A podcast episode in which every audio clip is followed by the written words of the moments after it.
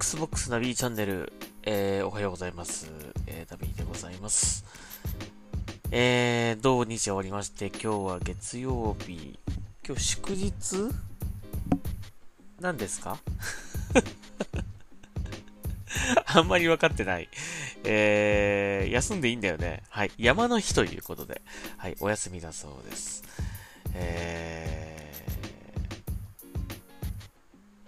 まあ、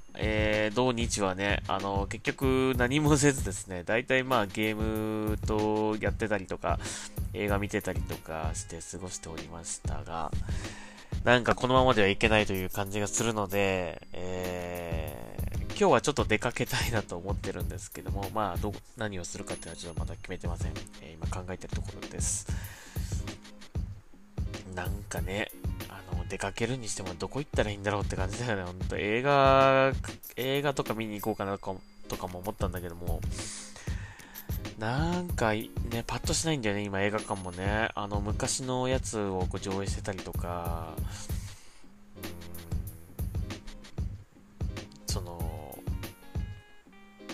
一応 4K 上映とかね言ってるんだけどもね、多分家で見た方が綺麗なんじゃないかとか思ったりとかして、なんかお金払ってまで行くべきなのかとかね、考えちゃうとどうなのかなと思うんだけども、まあ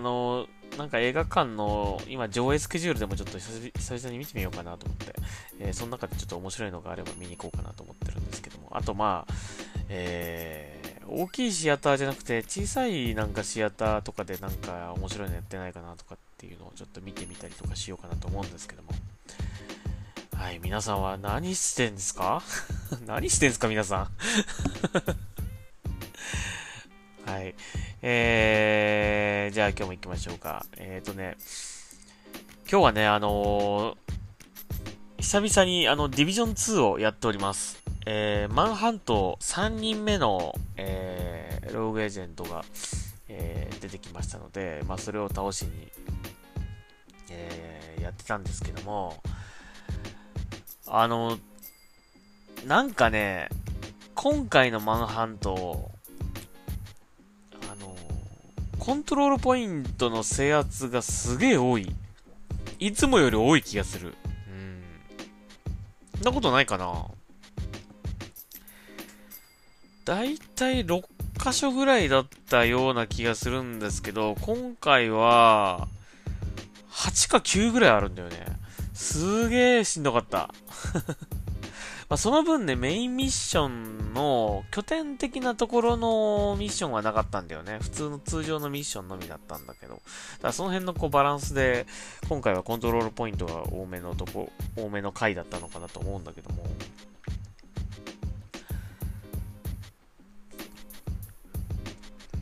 ただね、ミッションとかね、懸賞金っていうのは、マッチングがかけやすいんですよ。人集めやすいんですよね。コントロールポイントってね、人集めにくいんですよ。どう集めていいのかわかんなくて、応援要請をかけても、なんかあんま来てくれないんだよな。来てくれなかったりとかして、結局、コントロールポイントに関してはもう全部一人でやっちゃいましたよって感じなんだけど、しんどかったな。長かった。もう一人だとやっぱ、1対、ね、まあ一応、その AI の味方がいるんですけど、あんまりね、ちゃんと撃ってんだか撃ってないんだかわかんない感じだからね。まあ、おとりにはなってくれるんだけど。そんな感じでしたね。しんどかったです。なんかすぐ終わるかなと思ったけど、なかなか終わらなくて、苦労しました。まあ一応終わりました。それで、このね、マンハントなんですけど、ローカライズがね、できてないっぽい。日本語ローカライズができてません。まあ、字幕はね、多分できてんだと思うんだよね。字幕僕はオンにしてないので、わかんなかったんですけど、多分字幕はできてると思います。吹き替えがね、できてないんですよね。UBIさんだったら多分、ダウンロードコンテンツの吹き替えもしっかりやるところだと思うので、まあコロナの影響もあるんだと思うんだけども、ね。なんだろう、ちょっと、あれなんですよね。僕的にね、UBI さんって、しばらくタイトルのリリースがないじゃないですか。大丈夫なんかなって思ってるんですよ。ちょっと心配してるんですよね。なんか、そんなローカライズしてる、もうお金ないみたいな感じになって、まさかなってないんだろうなとかって思っちゃってんだけど、大丈夫かな。まあ大丈夫だったらいいんですけどね。単純にそのコロナ影響で、なかなかこう、ローカライズの作業が遅れてるっていう話だったらまあいいんですけどという感じだけど、でもね、これもう1回やっちゃうとね、なかなかもう2回目やる人ってよっぽど好きな人じゃないとね、なかなかやらないと思うので、僕はもう多分やらないと思います。だからどんな話かどんなセリフ言ってたのかっていうのはもう全く分からず、英語でなんか怒ってるような感じはするんだけど、全然何言ってるか分からなかったという感じですね。まあなかなか難しいんですかね。ダウンロードコンテンツってね、やっぱりいつ出ますってなってからね、そんなに間空けずに出るからね、その辺のこうローカライズのタイミングって どういうこうね流れになってるのか分かんないけど、もっと事前にこうこの日にローカライズしますっていうのがちゃんと分かってて、それに向けてこうローカライズの開発ってするもんなんだと思うんだけどもね、まあ、それでもやっぱり遅れてるっていうか、今回みたいに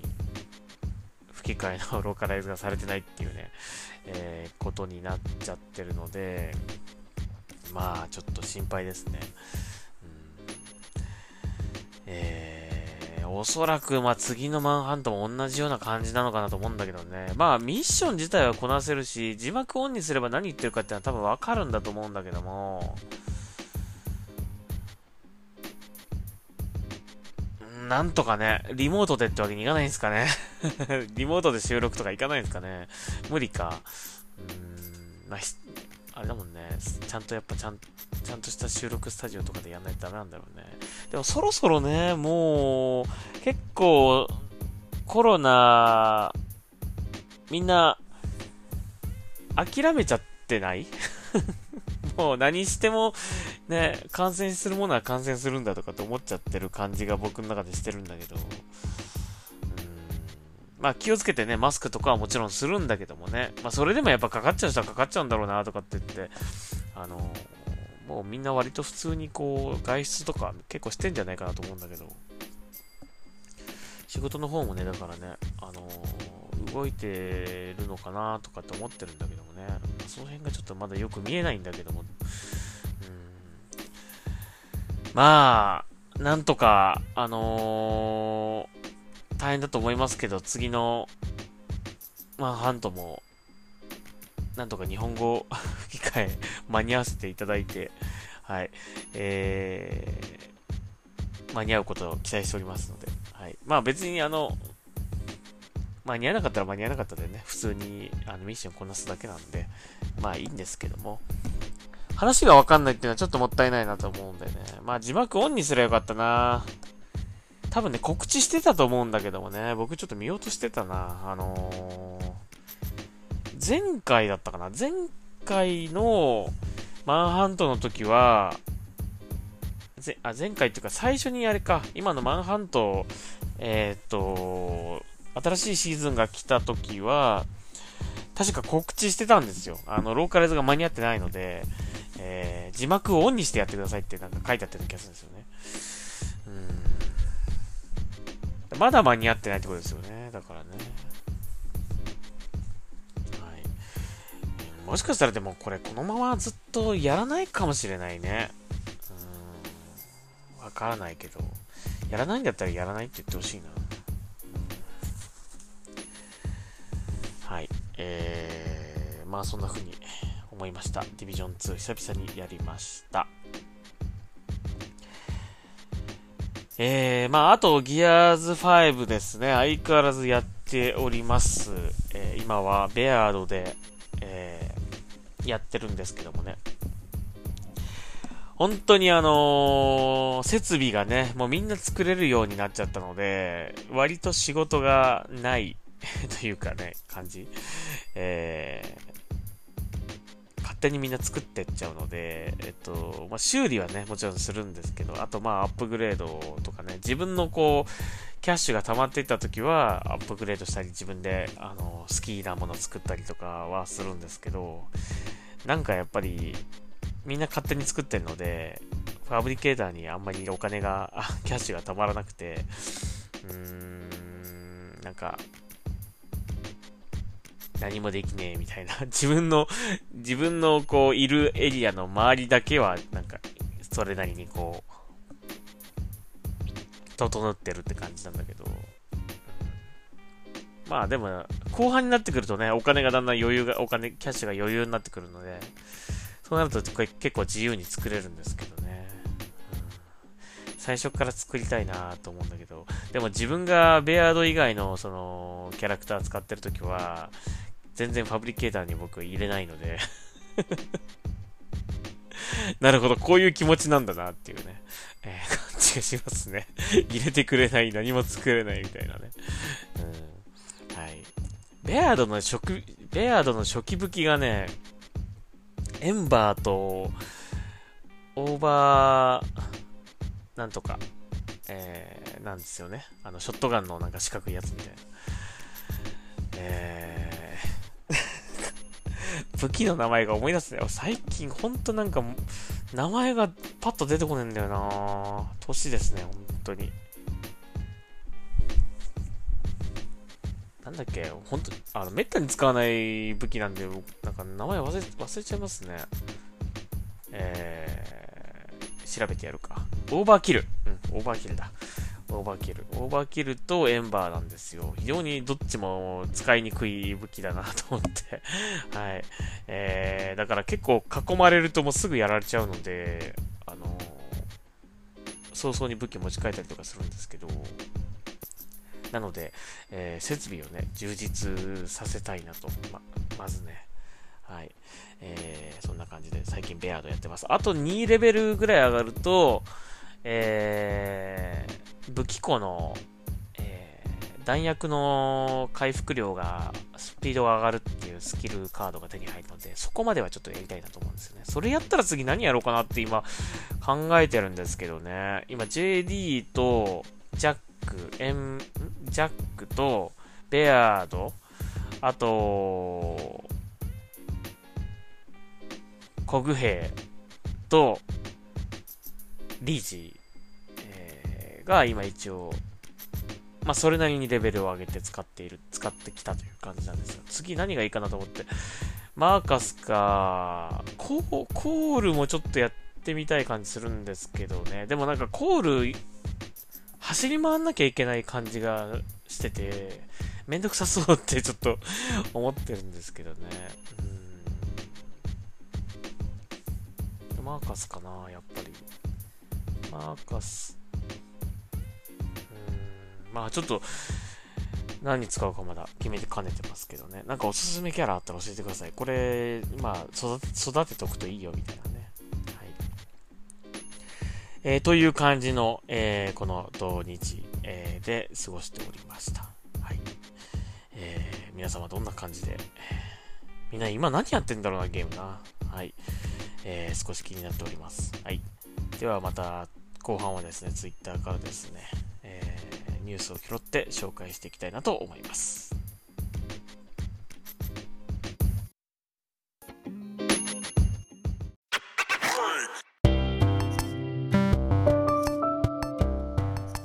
はい、またツイッターからですね、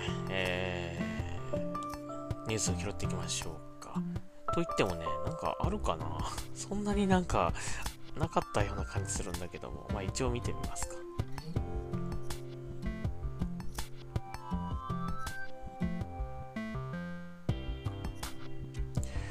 はい、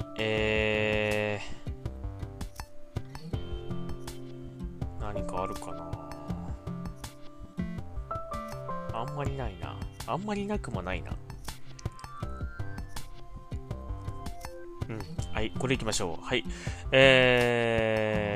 Optimized for Xbox シリーズ X は、のロゴですね。ロゴ。六角形のロゴですね、パッケージから削除された可能性ということで、記事が上がっておりました。理由はね、でかい柄ってことなんだけども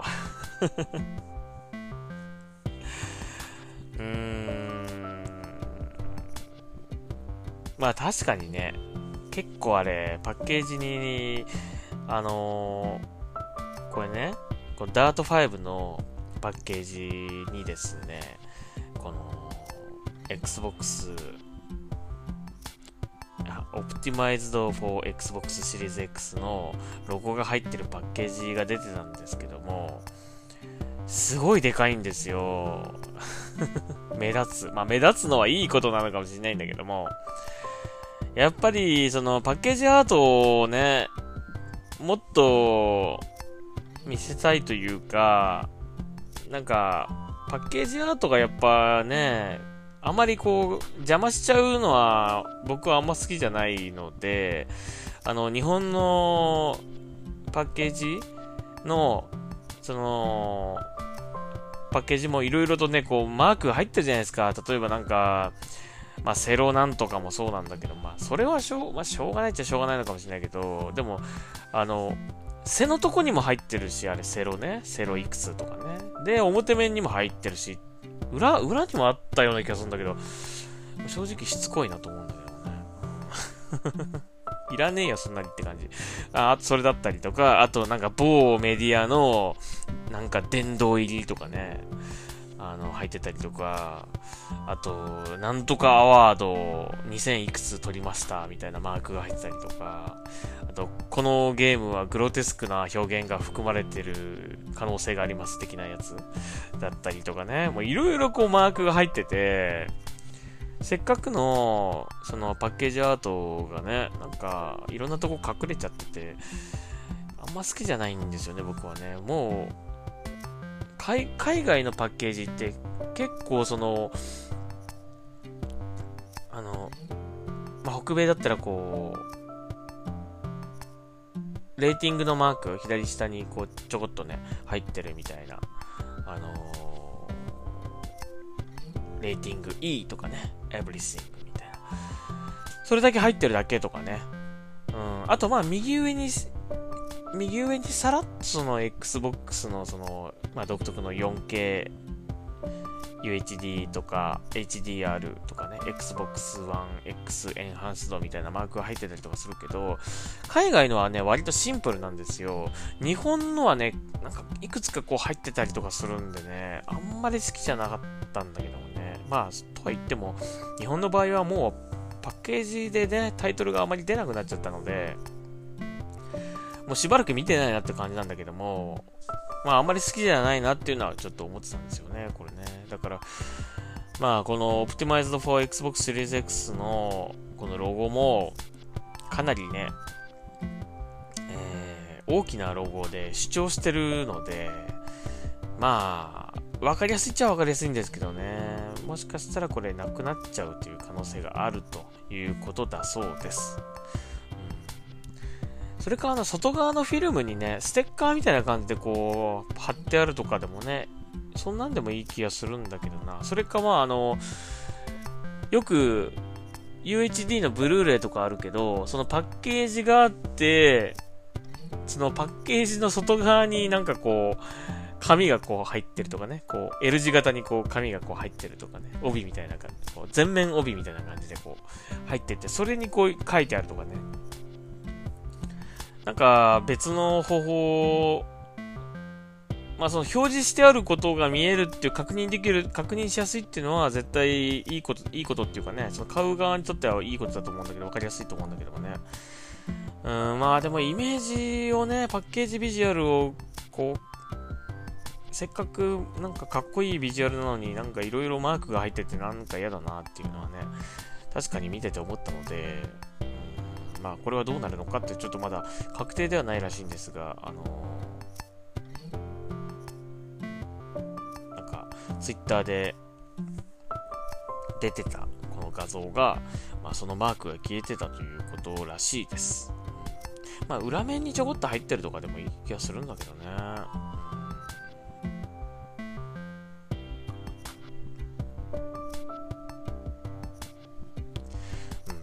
この記事でもパッケージの裏に入ってるんではないかというふうに書いてありますね。それでいい気がするね。というニュースでございました。はい、そして、グラウンデッド初のバグ修正アップデートが間もなく配信ということです。グラウンデッドだけにバグみたいなね、バグ修正みたいな。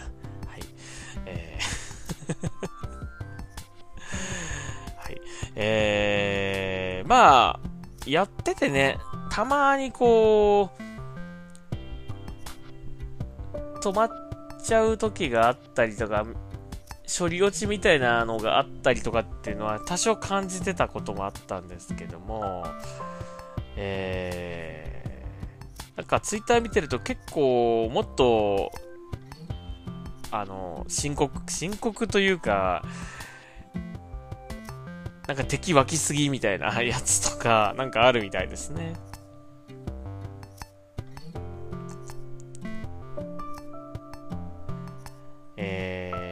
これ今見てると大体オンライン周りですね。ゲーム検索とかゲームに参加するのがうまくいかなかったりとか、そういった不具合を修正しているということなんですが。あと、ゲームに関してもいろいろと細かい、修正がされているようですね。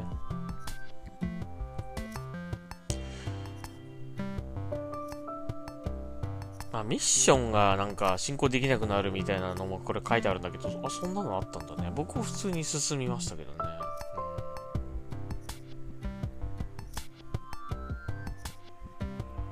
幼虫が無限に発生するっていうこれはやっぱりちょっと修正されたようですね。スパイクトラップが構築されるために、幼虫が、生まれていたということらしいですね。スパイクトラップって僕あんまり作ってなかったからこれ気づかなかったけど、もしかしたら作ってた人はなんでこんな出てくんだろうな敵がって思ったかもしれないですね。いろいろと本当にあります。まだね、ゲームプレビューということなんで正規販売ではないので、こういったね、バグの修正だったりとか、あとユーザーからのフィードバックによって、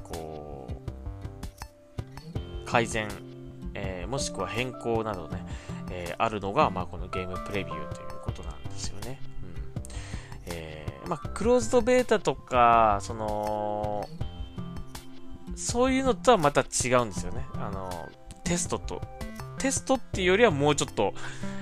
製品版に寄った、ものになってて、実際はね、お金払って買うものなんですよね。だからこれ今、XBOX ゲームパスに対応してるので、一応無料で遊べてますけども、通常はやっぱこのゲームプレビューっていうのは買わないといけないんですよね。で、少し安く買えるんですよ。実際の製品として発売されるものより。その代わりちょっとバグがあったりとか、あといろいろと進行に制限があったりとかね、これ以上は現状はまだこれ以上先進めませんみたいなのがあったりとか、オンライン関係は自由にできるけど、ちょっと不具合があるかもしれませんみたいなね、そういう感じなんですよね、ゲームプレビューね。はい、ということで、楽しみですね、これアップデート来るのね。はい。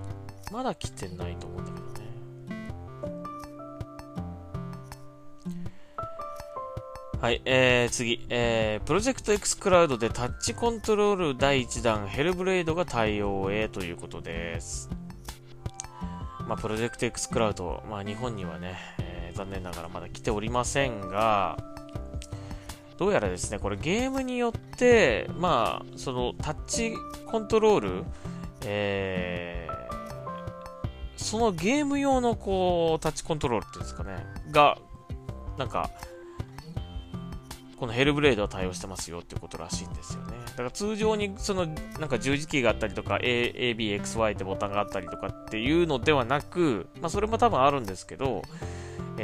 のゲームに本当に合わせた最適化したそのタッチコントロール機能っていうのがあるそうです。まあ、これがねヘルブレードのみが、まあ、現状なんか対応してるらしいんですけどね、まあだからスマホメインで XBOX のゲームを遊ぶ人っていうのがね普通に出てくるかもね、コントローラーで僕はやってませんっていうね、そういう人、まあ僕ら世代だとやっぱコントローラー持ちたくなるけどもね、若い人たちはもしかしたらコントローラーよりもこのタッチコントロールの方がいいっていう人もいるかもしれないね。まあ、とにかく早く来てほしいですね。も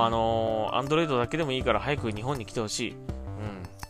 や、Android だけでいいからなんで来ねえのって話なんだよな。ねえ。やっぱ iOS 対応してないと、やっぱ日本でのこう、広がりっていうものが期待できないってことなのかな。ねえ、そうなんでしょうかね。楽しみにしましょうか。これもね、はい。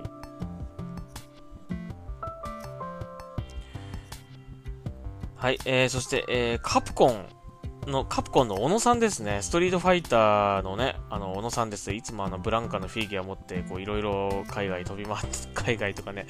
イベントとかに飛び回ってたりとかね、してる、小野さんです。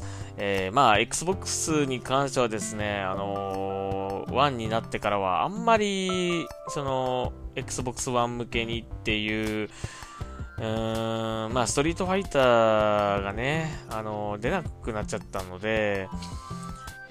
あんまりこの小野さんの顔をなんか Xbox 関連でこうお見かけすることがほとんどなくなってしまったなという感じでしたが、まあ、360時代は結構ねいろいろとこう Xbox のこうインサイド Xbox とかにもたびたび出てくれたりとか、してた方でございます。このカプコンの小野さんなんですけども、この夏をもってカプコンを退社するということだそうです。今はというか、カプコンの執行役員ということで、ストリートファイターシリーズをはじめとする、格闘ゲーム全般の統括プロデューサーということで、お仕事をされていたそうなんですが、退社するということになったそうです。まあでもこの後どうなるかっていうのは、ちょっと分かりませんが、どこの会社行くとかね、何をするかっていうのは全然まだ発表してないそうなんですが、お疲れ様でしたという感じですね。まああんまり Xbox One ではさっきも言ったけど、ね、ストリートファイターが出てなかったので、あんまりこうね、まあ見かけなくなっちゃったって言ったら変だけどもね、まあ格ゲーイベントとかではね、こう世界的なこう、イベントとかにはたびたびこう顔を出してるので、まあ見てないっていうことはないんですけども、 Xbox 関連ではちょっと、しばらくご無沙汰していたのでね、まあどういうねこう気持ちの変化なのかとかね、なんかちょっと知りたかったけども、まあ、理由とかは明らかにされてないということなんですね。あとまあ今後どうするかということも発表してないということなんで、まあとりあえず、お疲れ様でしたということで、はい、ありがとうございました。今まで、まあこれからのね展開に期待しましょうかね。注目しましょうか。はい、そして最後になります。プロジェクト X クラウドは DualShock 4を正式に対応。Xbox ハードを持ってない人にも優しい仕様にということで、まあこれはもうすでに去年のねインサイド Xbox かなんかで、発表されてました。デュアルショックにも対応すると、デュアルショックを使ってプレイすることもできるということでね、発表されておりました。だからまあ、どうしてもそっちのコントローラーでね、そっちのコントローラーに慣れているという方は、まあ、それを使って遊ぶこともできますよということで、非常にこの、なんていうんですか、こう、皆に優しいマイクロソフトさんでございます。スパイダーマンを独占とかしないまだ言ってるよ。スパイダーマンを独占とかね、そういうことはやらない。コールオブデューティーのなんか、コンテンツの1年次元独占とかそういうことしない。マイクロソフト様でございます。まあ、ということなんで、この間も言いましたけども、iOS へのね、X クラウドの賛同を集める、その、署名活動ですか。あれ、ぜひね、プレイステーションユーザーの方もね、ちょっと、もしご協力いただけたら嬉しいなという、はい、ことですね。うん、という、話題でございました。まあでもせっかくだから XBOX のコントローラー使ってほしいですけどね。まあ普段使い慣れてるコントローラーの方がいいっていうのはまあわかるんですけどもね。XBOX のコントローラーも、慣れると非常に、持ちやすいし、しっくりとくるっていう感じがね、わかると思うんですよね。あとまあそのスティックの位置とかもね、こう、プレイステーションはこう、内側に、手前にこう2つ並んでますけどね。こう左スティックの方は、Xbox は左スティックがこうちょっとこう上の方にあるんですよね。